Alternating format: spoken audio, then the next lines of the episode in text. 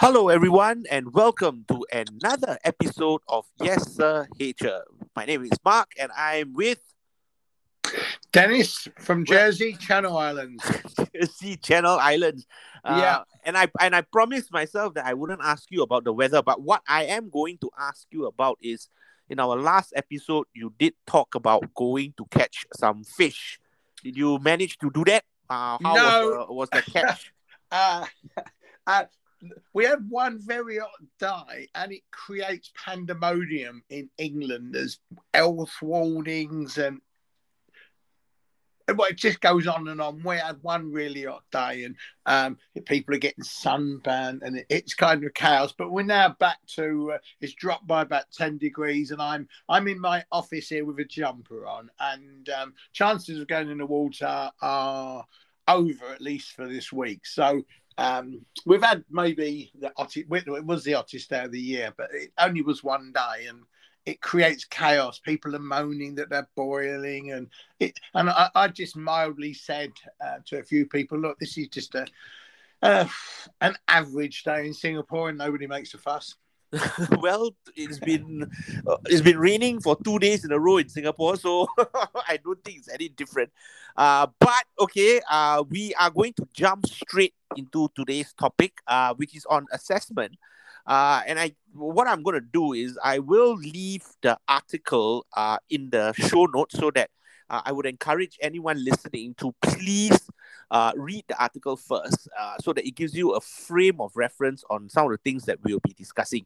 Now, if I can just do a quick summary, this article uh, is by Dylan Williams, who happens to be one of the pair of Black and Williams, whose work on formative assessment, I think, uh, is literally been quoted uh, almost everywhere that I know of. Uh, and he talks about a vision for fair and accurate assessment. So that's what we're going to talk about today in today's episode. We are going to look at uh, fair and accurate uh, assessment. Uh, and I just want to start off with a quote that uh, Dylan Williams said. And he said, okay, the problem was that if we change standards, students were able to sit a scaled-back version of an exam paper, and this was a mistake. So obviously, he's referring to the time when we are trying to do assessment during COVID. Uh, and he goes on to say, we wouldn't, okay, want, for example, to change the driving test to be easier to pass. There's a standard, it's meaningful, and we should have kept it at that.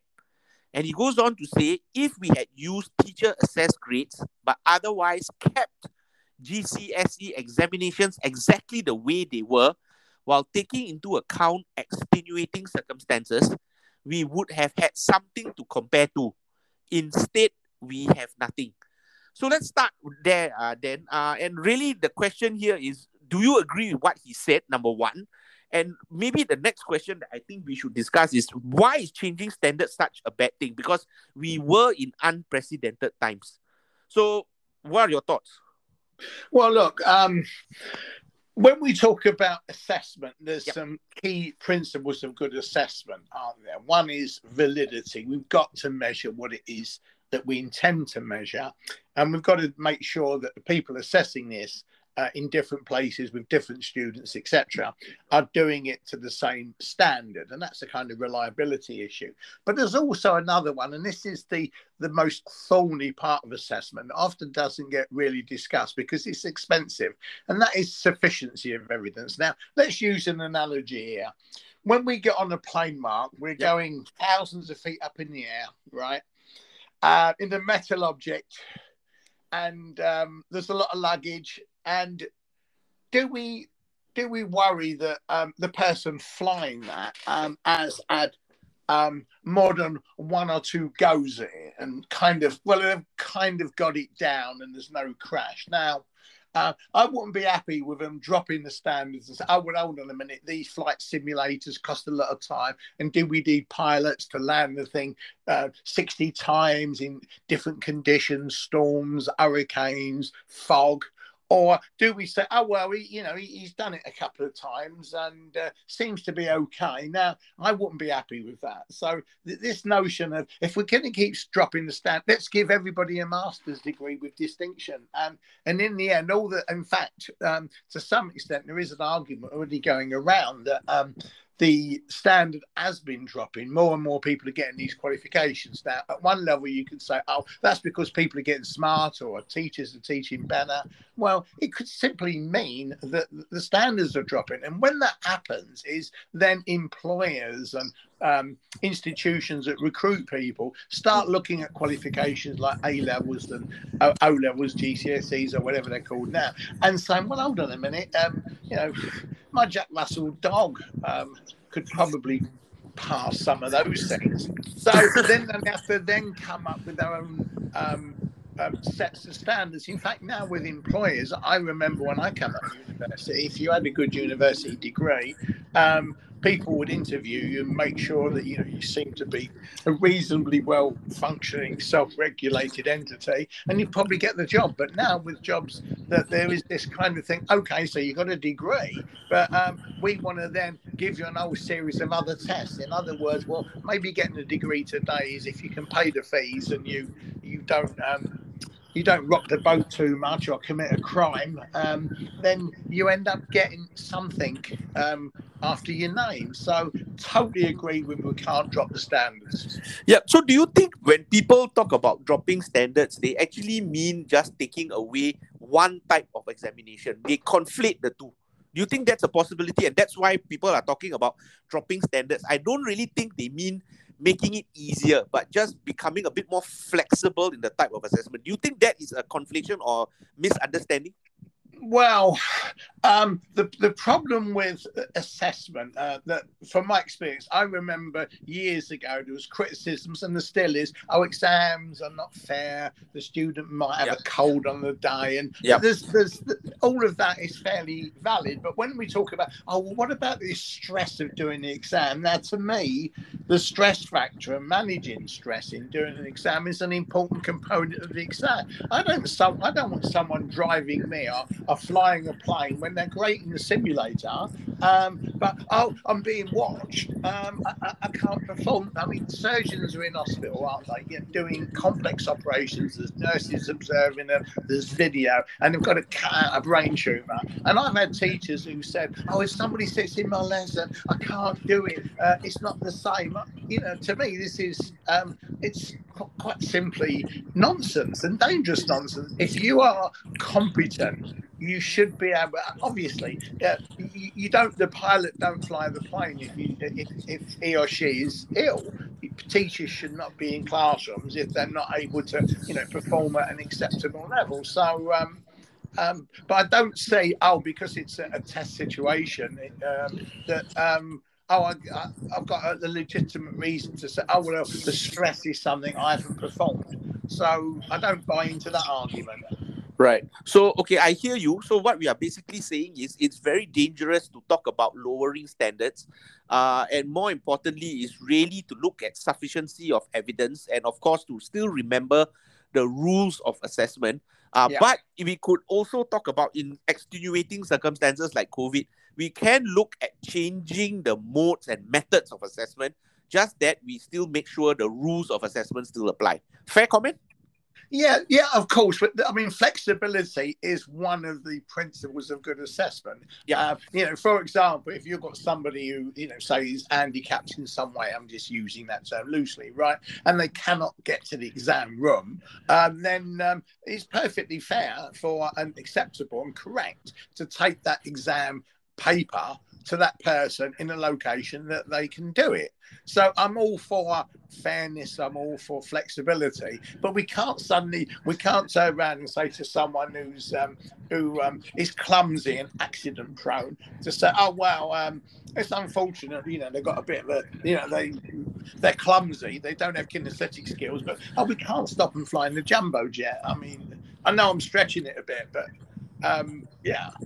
Okay, got it. Yes. Flexibility, yes. compromisation of standards, no. I mean, there's a good example of, you know, uh, what we accept. I mean, if you, uh, I don't know, we, we get saturated with the news here on all manner of issues that you don't seem to spend so much time on in Singapore. But this issue that if somebody changes their gender or sex, right? So you start off as a male and then suddenly you want to be a woman. I, I have no issue with that. However, but then you think, oh, well, I should be able to compete in, in, in women's competition. So you're six foot four and you, you've got a, a, an athletic male body. Um, uh, uh, uh, the, the ruling was that they cannot now. And there's obviously uproar about that. But I just don't get, where do we go with this? Are, are we going to turn around and, you know, say anything goes? Or are we going to, you know, simply say, look, if you're a woman, you compete against women at something. I'm not saying, in fact, I prefer watching women's tennis than men's tennis these days because um,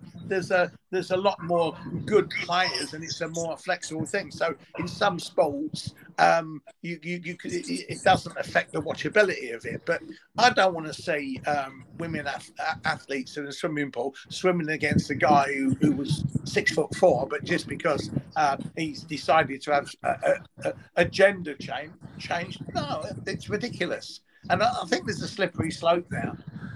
Yep, yep, understand. But I'm just going back to what you said earlier, right at the start, and that would be is uh, uh, compromise, no, flexibility, yes. I think that just sums up that nicely. But I want to go back to what uh, Dylan Williams said, uh, and, and I think for for our local listeners in Singapore, uh, and I'm going to read the statement again. So he says, if we had used teacher-assessed grades, but otherwise kept G C S E examinations exactly the way they were, while taking into account extenuating circumstances, we would have had something to compare to. Instead, we have nothing.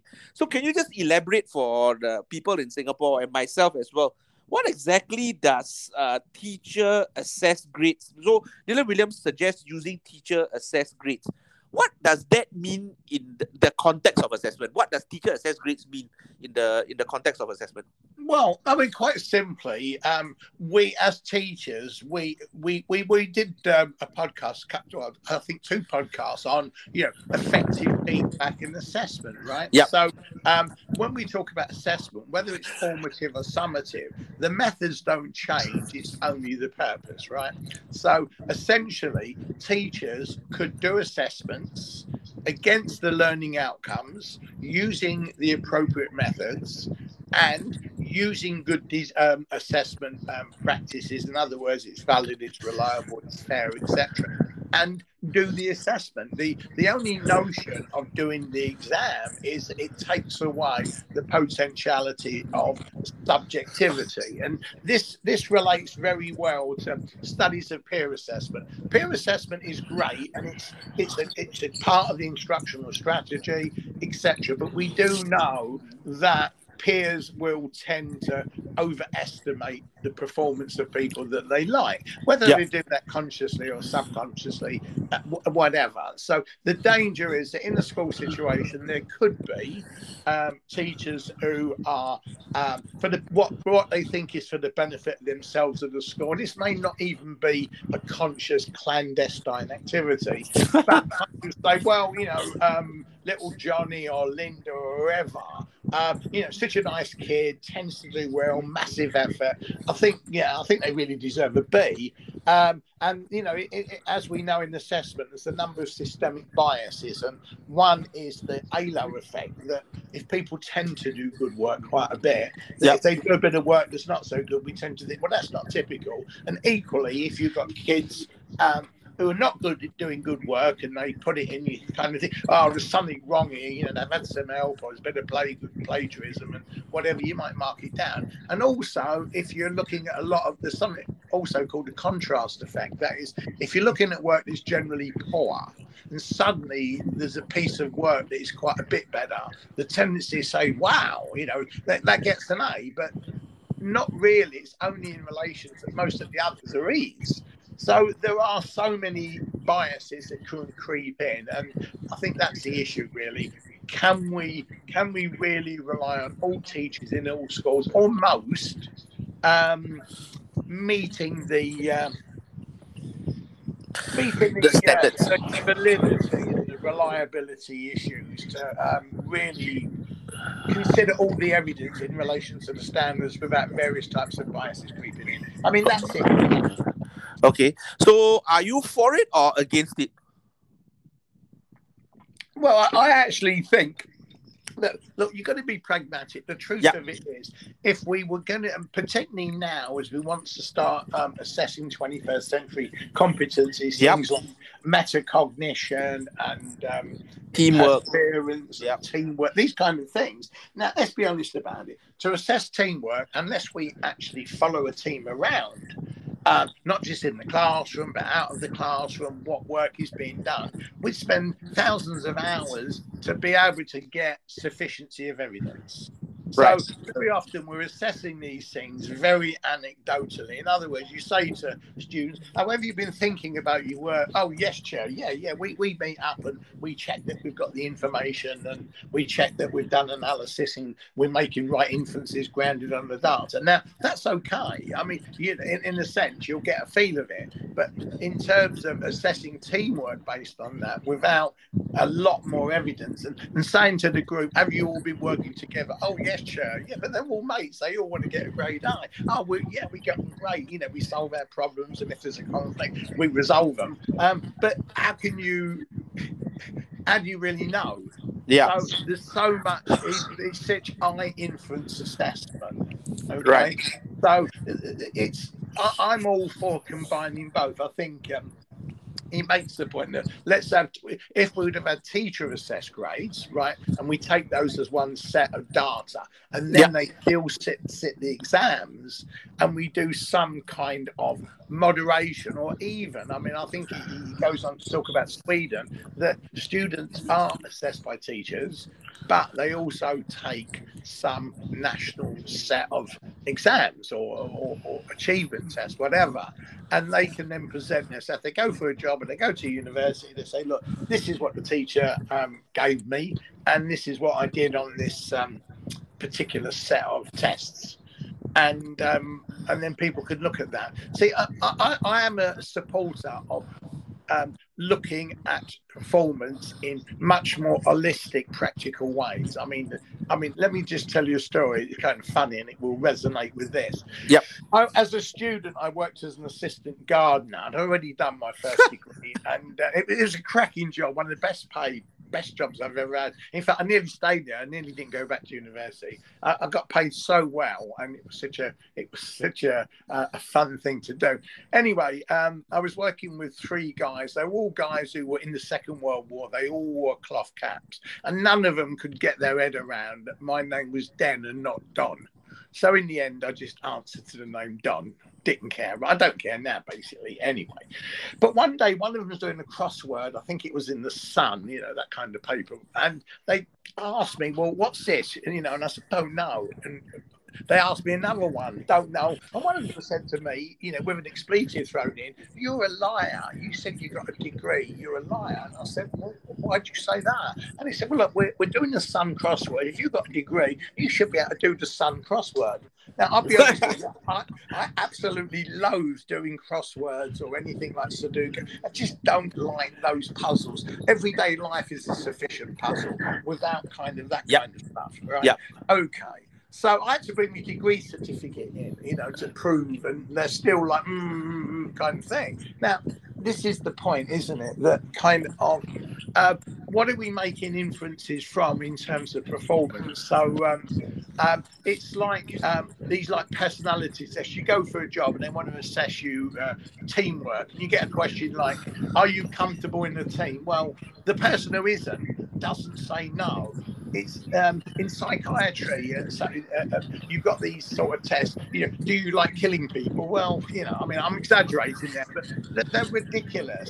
Psychopaths are so good at faking um, psych uh, psychological tests, and even these so-called tests that are subjective, like the ink blot test, the Rorschach ink blot test. People say, "Oh, it can't be fakeable." Of course, it can be fakeable. Um, it, it's so easy to fake. You don't start saying it's some kind of extreme sadistic or sexual image. You say, "Oh, it's a couple of rabbits in a field," you know, so it's all fakeable, um, and simply because um, we're trying to make judgments on something that is quick yeah. and as a, as a veneer of objectivity about it. So um, there isn't a simple answer that whatever we do in assessment, there's always a compromise between validity, sufficiency, and the efficiency, and efficiency is always bound up with time and resources. Yeah, we'd like teachers to spend more time gathering more evidence, doing more moderation. When you te- talk to teachers in schools, and you know, certainly in England and maybe in Singapore, just to get the job done is hard yeah. enough without saying, right, am I really sure that this student is a B and not a C?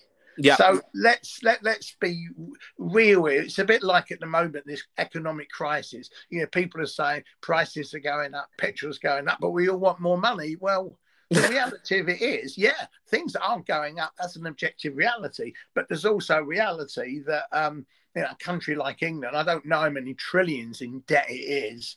Um, at the end of the day, where's the money going to come from?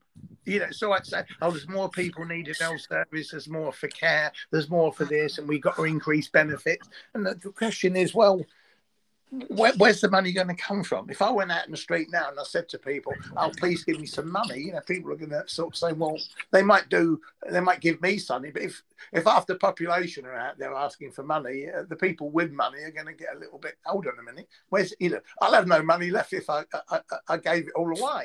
Um, I remember being in Phnom Penh many, many years ago, and I had single dollars in my pocket, and people were asking me, and I kept giving them a dollar, and in the end I ran out of dollars, and there was people keep still coming up, so I had no money, and I couldn't explain that I had no money. I had to run away. I had guys with like one leg chasing after me, and I was so unfit they nearly caught me, but I couldn't explain to them in Khmer that I don't have any money left.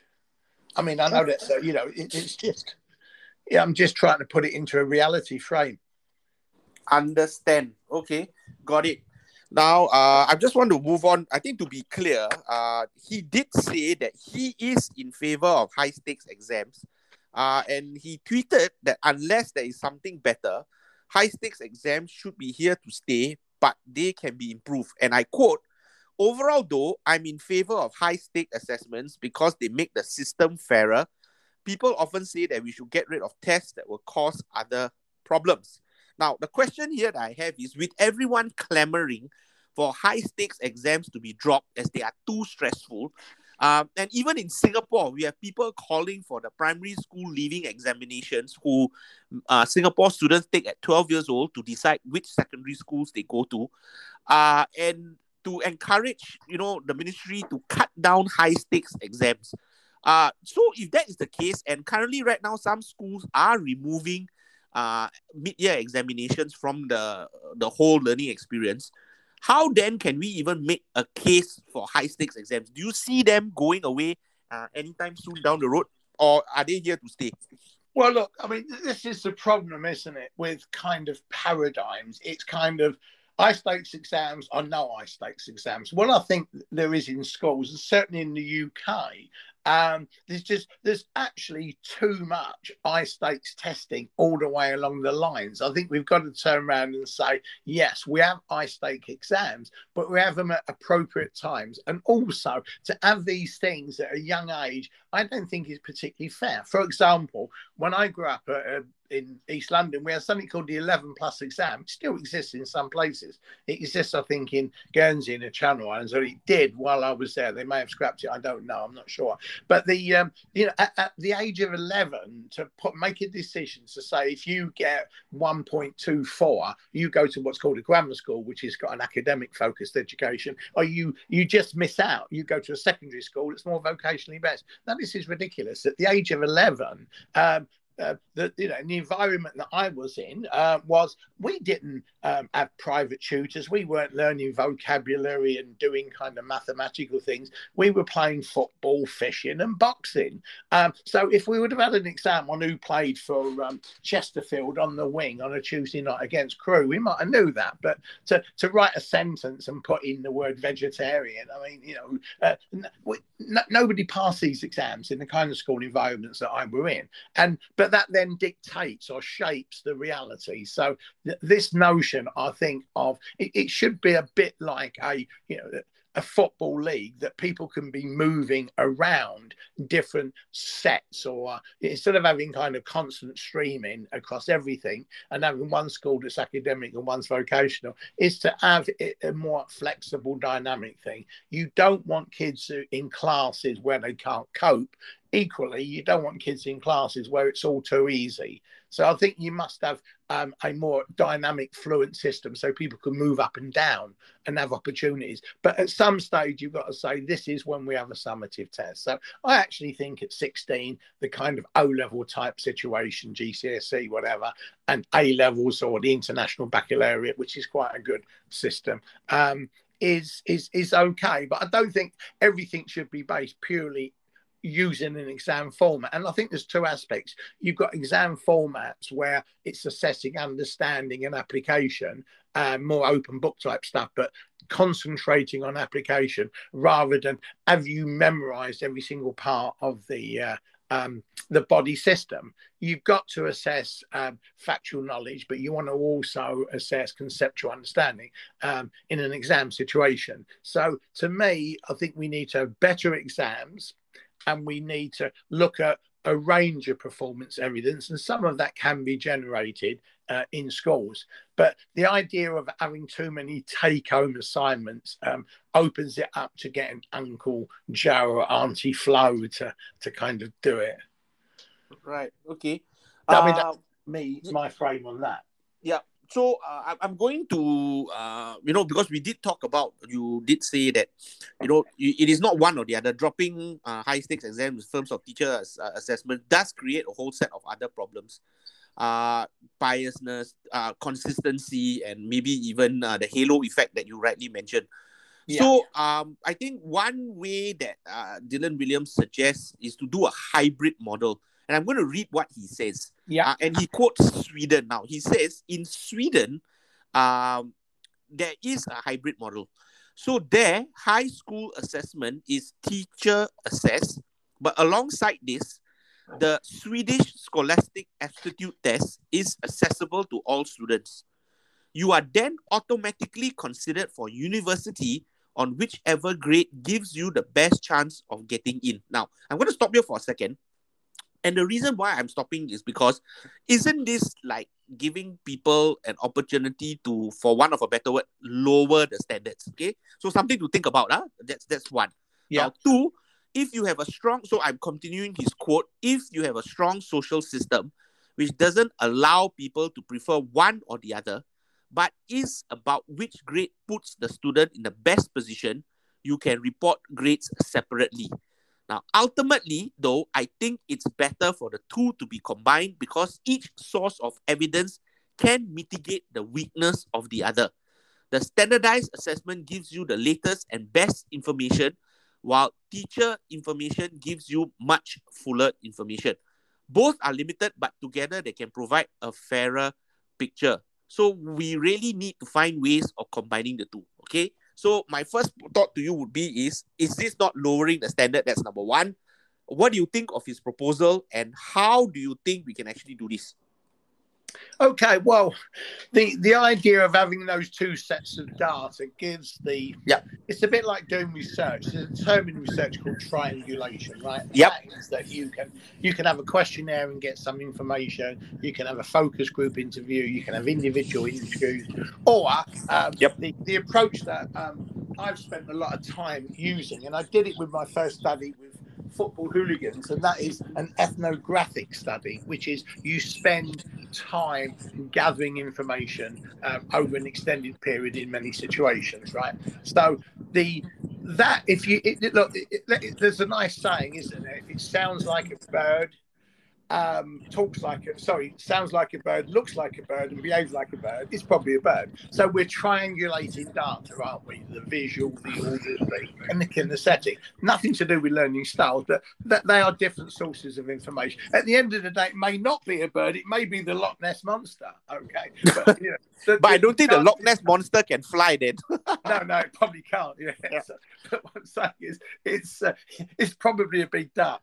Um anyway, but going back to the, the basic point. The the the Swedish system um, may work within the social uh, and cultural context of Sweden. Now, for example, one of the debates I have with people is about, you know, Singapore, the yep. Singapore penal system and that. And um, which I defend one hundred percent. And if people don't like that, that's their value judgment. But I always look at the outcomes. In twenty-five years in Singapore, uh, I don't think I had anybody being unpleasant to me, even when Tottenham uh, lost. Um, and um, uh, I had two daughters, and they could go out twenty-four hours a day, and they never got any any problems. We never got robbed. No one broke in. In England, there's parts of England now where they haven't solved a single burglary. And the reason is there's so many burglaries, and the police are caught up with so many other things um, that they don't, you know, do they even bother coming down now in many cases. So um, this is the kind of the, the problem that you can get. So in Singapore, it's much easier because of the socialization in schools, where we're encouraging in Singapore, you know, core values. I noticed when I went in schools in Singapore, and I went in many of them, you walk in, the kids all smile at you, they say hello, because they're taught things like kindness and graciousness and these kind of things. So I think it's easier sometimes to have a certain type of system in a certain type of cultural context. Would it work in um, some Western countries? Um, I'm not so sure. Um, I'm not going to go deep into that, but that's what they mean by the social system. Now, going back to those two sets of data, um, um, yeah, it could lower the standards. In other words, somebody does terrible on the um, um, exams uh, that are set by the Swedish authorities, but they get on great with the teachers, and they're terribly good at getting people to help them with their work, and they end up with perhaps school grades that don't really reflect. So th that's the problem with that. The hybrid model that he suggests, I think, uh, again, neutralizes the weaknesses of both and the, and the strength of both. There's nothing like a really good performance task. So when Cristiano um, uh, Ronaldo goes out on the football field week in, week out and scores hat-trick after hat-trick, I think we can say he's a world-class footballer, right? Um, I have actually scored goals. I, I don't know if you ever saw me score one, but I've scored uh, from twenty-five yard, yard, uh, twenty-five yards, and I've bent it in the top corner uh, three times in my life. Um, so, the, so what I'm saying is someone could watch me for five minutes and think, wow, that guy's good. Um, but um, so th that's the problem with the, the high stakes exam sometimes, is that um, in itself, uh, it, it could be situational. But I think if you've got an high stakes exam that is very Uh, rigorously focused on key understanding and competence uh, at a, an eye level, you you you're probably going to get a very good idea that that person certainly has the potential for that kind of performance. Whether on an every do they do it that well every day? You know, what what is the interference effect between potential and performance comes into play. So I would keep high stakes exams that really focus on understanding and, where possible, um, performance. The problem is, as you get more on the performance and you want to see performance across a range of situations, that's when the cost to assessment time comes in. And that's where uh, it falls down, because there isn't the money and time in the system. And that's the problem. The other one about the um, you know, the teacher assessment, yeah, it, it's, it will have all the subjectivity issues that could be there or may not be there, dependent on the competence of the teachers doing the assessment, the integrity and all those kind of issues. So to triangulate those two sources is, is a compromise situation. It's probably as good as it gets. Right. Okay, cool. Understand. Sounds good. Um, but again, I think at the end of the day, uh, I think it also depends on the the system that you are operating in. I think in Singapore, it's going to be a bit tough uh, because we have literally been bred uh, from the idea that high-stakes examinations are key, are important, uh, and they're at, done at various milestones of uh, uh, a learner's life, school life, so to speak. So I think it's going to be quite tough to do a hybrid system in Singapore, although I do know that we are Uh, experimenting with the idea of uh, project work uh, in the schools for students who are doing A-levels. Uh, part of their component is actually graded by the teacher. Uh, the coursework is graded by the teacher, and then of course they will sit for the high stakes uh, paper, uh, which assesses their knowledge, uh, which is going to be probably a written test or so. So I do think there is uh, hope at the end of the tunnel, uh, but to say that we would have a fully hybrid system that will sit next to one another, I don't see that happening anytime soon. Uh, do you see that happening anytime soon in the U K? Uh, well, to be honest about it, um, I've no idea what's going to, um, if I take the U K general, the thing with the, o the U K system is there are pockets of excellent practice, and there's um, there's a lot of other stuff. And I think there's so many issues in schools in England. Is one is the attrition rate of teachers, I think, is amongst the highest in the world. There is uh, a lack of discipline in so many schools in um in the U K. Again, it varies from school to school, but certainly um, there's so many issues, problems, um, that I just don't really know what's going to happen. There will be schools that will yeah. become excellent and they will work, but across the system. So the thing about Singapore, what it sought to achieve was not just excellent schools, but an excellent school system. In England, you've got everything from excellent schools to failing schools. Um, you know, in terms of, if you look at different indexes in, in terms of attainment, but also in terms of behavioural issues and all of that kind of stuff. So, um, no, I don't think so. I think it's it's more possible in Singapore um, than what it is in the U K uh, as an entity. I mean, Singapore is smaller, it's better funded. I think kind of the The, the old culture is more supporting of education, learning and taking responsibility. I mean, which I think, you know, in the U K, there's there's a massive emphasis on rights, rights, rights. And if you li if you watch the news, ninety percent of it, are, I mean, I'm exaggerating a bit, is somebody grumbling about something or blaming someone, or we need an inquiry. Um, um, the, the responsibilities. I think in, in Singapore, you've got responsibility, um and people being conscientious as a stronger thematic across the society that pervades, the, pervades into the education system. In England, it would be episodic rather than systemic cultural. Okay. That's my opinion anyway. Yeah, fair enough. Uh, fair enough. Uh, and um, I think we will wrap up this segment by asking, or actually looking at where or how the future of assessment will look like and how it can work. So I'm going to read this out as well, uh, because this is quite mind-boggling for me, as I was saying, coming from a yeah. system where we are looking at high stakes as the only way of assessing a student's competence. So uh, this is what he said in the article. Now, schools would be told to send the names of students who are doing G C S Es to the exam board in February. Now, in May, the exam board sends each student a customized examination. Take note, uh, a customized examination. Yeah. One might get a test on biology, while another gets one on chemistry or physics. Four might get a test on collaborative working, while two may be test tested on working practically. Now, he says the important point is this. The teacher cannot know who is going to get which test in advance. Therefore, the only way to teach to the test is to teach each child everything. Take note, huh? Teach each child everything. How is that even possible in the light of so much things to cover in so little time? Okay, we'll, we'll answer that. Now, yeah. he then goes on to say, those exams are then sent back to the exam board, and instead of attaching grades to the individual children, they will tell you, in this class, you you have two grade nines, three eights, six sevens, and so on. It is, and this is what blew my mind. It is then up to the teacher to decide which student gets which grade, using all the teacher assessment done throughout the year as part of your normal work to make that judgment. Do you even see that happening? Because my jaw literally just dropped on the floor when I read that. Okay. Uh, it's an interesting concept, but it's based on certain premises, right? Um, the, the first one I like. I think kind of the idea that if students are doing a course, if they're doing chemistry or biology or whatever it is, and um, the idea is that all the learning outcomes should be met, right?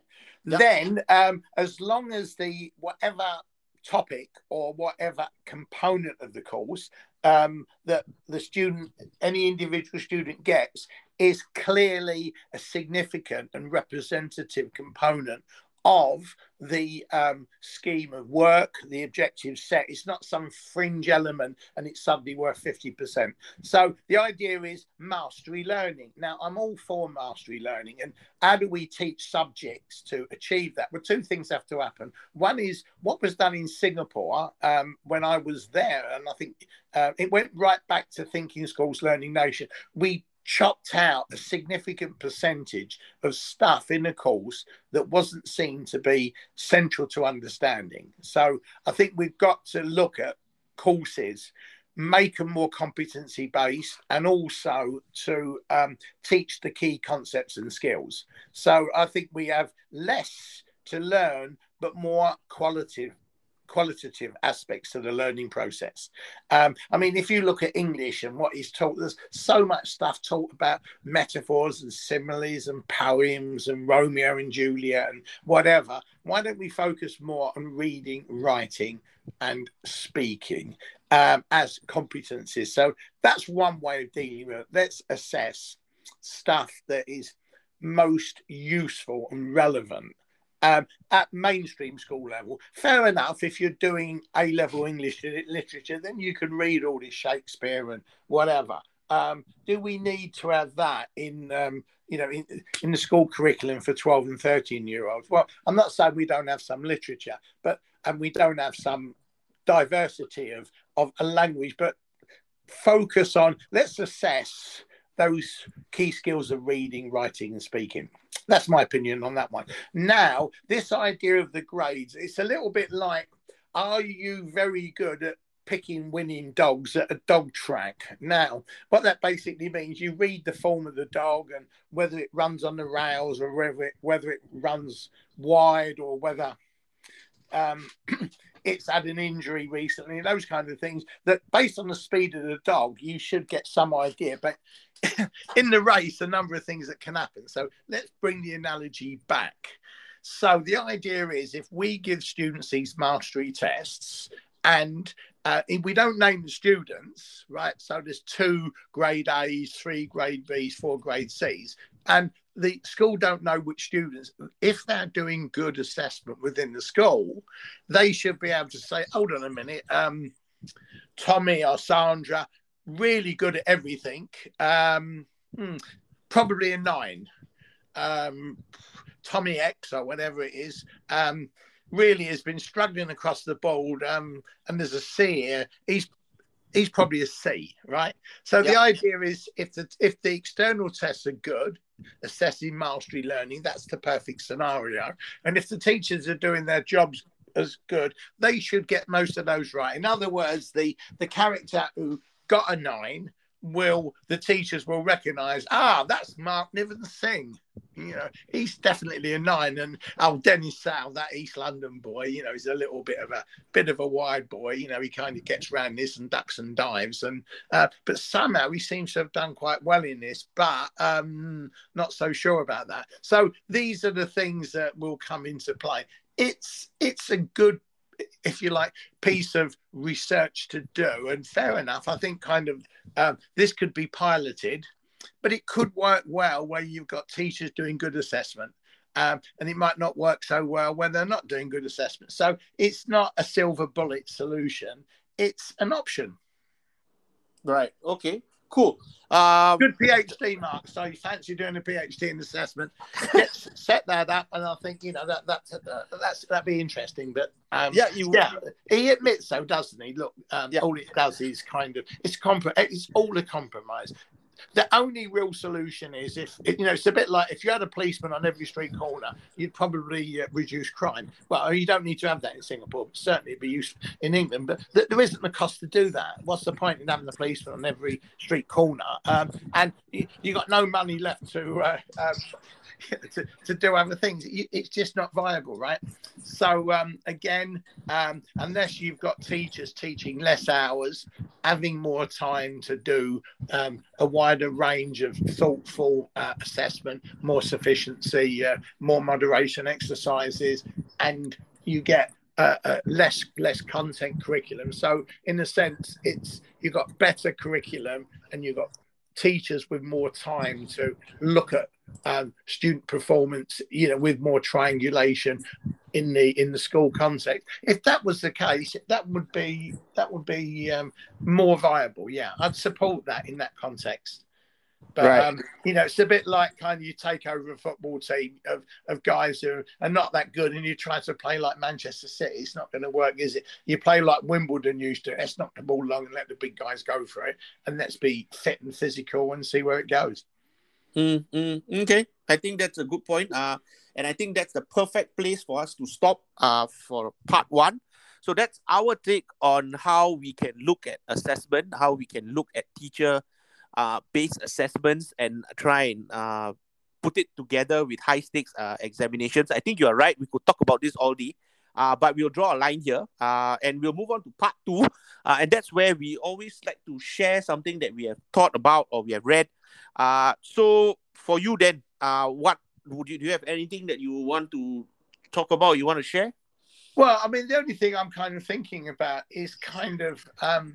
You know, the way the world is so rapidly changing that the uh, the need for, um, if you like, expert teachers in ways that we try to talk about in these podcasts is that um, I'm just thinking of ways in which we can promote. I mean, we do our podcasts and I do other things and you do things is how we can um, be more visible in promoting good teaching. And that involves not just what we teach at cognitive levels, but um, in, in, in terms of the affective domain. Uh, if kids across the world were taught to think better and they were taught to um, be maybe kinder, more gracious, have care and concern, recognizing that you know that some are not going to buy into this. That um, I think it's our best, um, one of the best things that we can do, um, along with you know maintaining the environment. You know, there's so much concern now of global concerns about um, greenhouse gases and environmental degradation. I think kind of you know when you look at the world, the conflict, the wars, you know, the crime and and, and various other things. That I think we we need to. Uh, do some work on improving human minds, albeit something that um, evolution hasn't totally prepared us for at this point in time. Sounds a bit chim, but kind of thinking about those things. Right. Okay. Thanks for sharing that one. Uh, I don't have a tool for the week, but uh, You're I was joking. Reading... No, I... There's I, none, I, Mark, there's I, none I, left. There yeah. isn't No, I... this week. Uh, uh, no, I, I was reading this article, which I thought was quite interesting. Uh, and the title of the article goes... Uh, Edutech should be more evidence-driven. The oh. three hundred billion global Edutech industry is full of promise, but its non-empirical approach has prevented true success. So I thought it would be something interesting. Uh, instead of just you know introducing another tool, uh, I thought it would be good to share this article for people to read it, uh, and just to get a sense of you know where we are at when we're talking about using Edutech tools, uh, because I think we have always advocated a pedagogy first approach. So I think this would be a good time to maybe take a pause and look and read this article, uh, and look at it from an evidence-based perspective, what is working and what is not. Uh, and then maybe next time I will start introducing new tools again. So I thought this was an interesting article that everybody should read. Uh, yeah, so I will put the link in the show notes so that you can uh, access the article uh, yeah. and then have a read as well. I was just thinking maybe next week's pod could be, we'll have a good look at it and we'll offer our frame. Sure. Does that uh, seem reasonable? Yeah, we will still so put we put a bit on. Of an advanced organizer out. People listening in can read it, uh, see what we think, and then respond to us to say, are you guys really on the biscuit or are Are there other ways of looking at it? So I do think this whole Edutech thing is something that needs revisiting. We looked at it in well, probably twenty-five episodes ago, um, uh, and there's new readers. So let's next week look at this article and say, right, okay, we knew in two thousand four, Zemsky did massive research and yeah. he referred, I think it was an E if I'm wrong, um, I apologize, he or she, whatever, Zemsky is the name, uh, referred to um, online learning as a thwarted innovation in, in, in education. And that was because it was complicated, it wasn't user-friendly, it wasn't evidence-based, et cetera, et cetera. So let's revisit that next week and maybe for the next two weeks and see if we can um, really put a evidence-based frame on that, which I'm sure we can. Yeah, got it. Okay, so that's a wrap. Uh, and we are done. Episode thirty-nine, done and dusted. Can you imagine? It's thirty-nine already. We are slowly reaching the magic forty, and then before you know it, we would have done a whole year's worth of episodes. Hey, uh, mate, if so, I'll jump in there. You said the magic forty. I was seventy. Um, was it? I think it was last week. Yeah, yeah, last week. Uh, I keep a low profile with with birthdays. I just don't do that kind of stuff. So I've reached seventy. Can can we get to seventy podcasts in my lifetime? There you go. There's a That's there's a definitely. We're, I'm we're confident we, we can. If if we can, I might even uh, buy myself a cake. Right. Okay. Uh, that's about it then. Okay. Uh, and once again, if you would like to write to us, you are more than welcome to do so. You can do so at evidence based creative teaching at gmail dot com. Once again, it is evidence based creative teaching at gmail dot com. So once again, that's the end. Uh, and if you have uh, enjoyed today's episode or you have enjoyed previous episodes, please do share and like the podcast. It would do us a big favor. Uh, yeah. So what's the plan for the week, the rest of the week then? Uh, basically, um, I've got a, a fairly big project I'm working on and uh, just getting it, getting everything sorted out um, for that because um, we've got a fairly significant presentation on it in a week or so's time. So, um, yeah. So keeping busy and... Um, two or three weeks' time, hoping to uh, relax a little bit and um, increase um, my um, protein intake with fresh fish. Right. Okay. Looking forward to the stories about catching the fish. I'll send and... some pictures. I'll send some pictures, yeah. I'll go yeah. in the fish market and buy a big bass and put it on the lawn. No, I will. I'll, I'll be authentic. You'll be able, how will you assess whether I've actually caught it and whether I've plagiarised it or whatever? Yeah, we need we need sources of evidence then. So one of yeah, it's going to be the fish. That you're gonna get. It's got to be, the evidence has got to be valid, reliable and sufficient, right? Yep. Uh, okay. We, we, we'll, we'll be flexible. It doesn't have to be fish. It can be squid as well. There's no, you, you can't. Well, I suppose you could. Squid come out at night, funny enough. Um, so, um, uh, so yeah, there are quite a few squid around, but I'd have to go down at night with a torch. Bit creepy that. I think I'll s- stick to the sunny weather and try to stick to mullet and bass. Yep. Okay. So take care, and we'll see you soon. Goodbye. Yeah, and goodbye from me.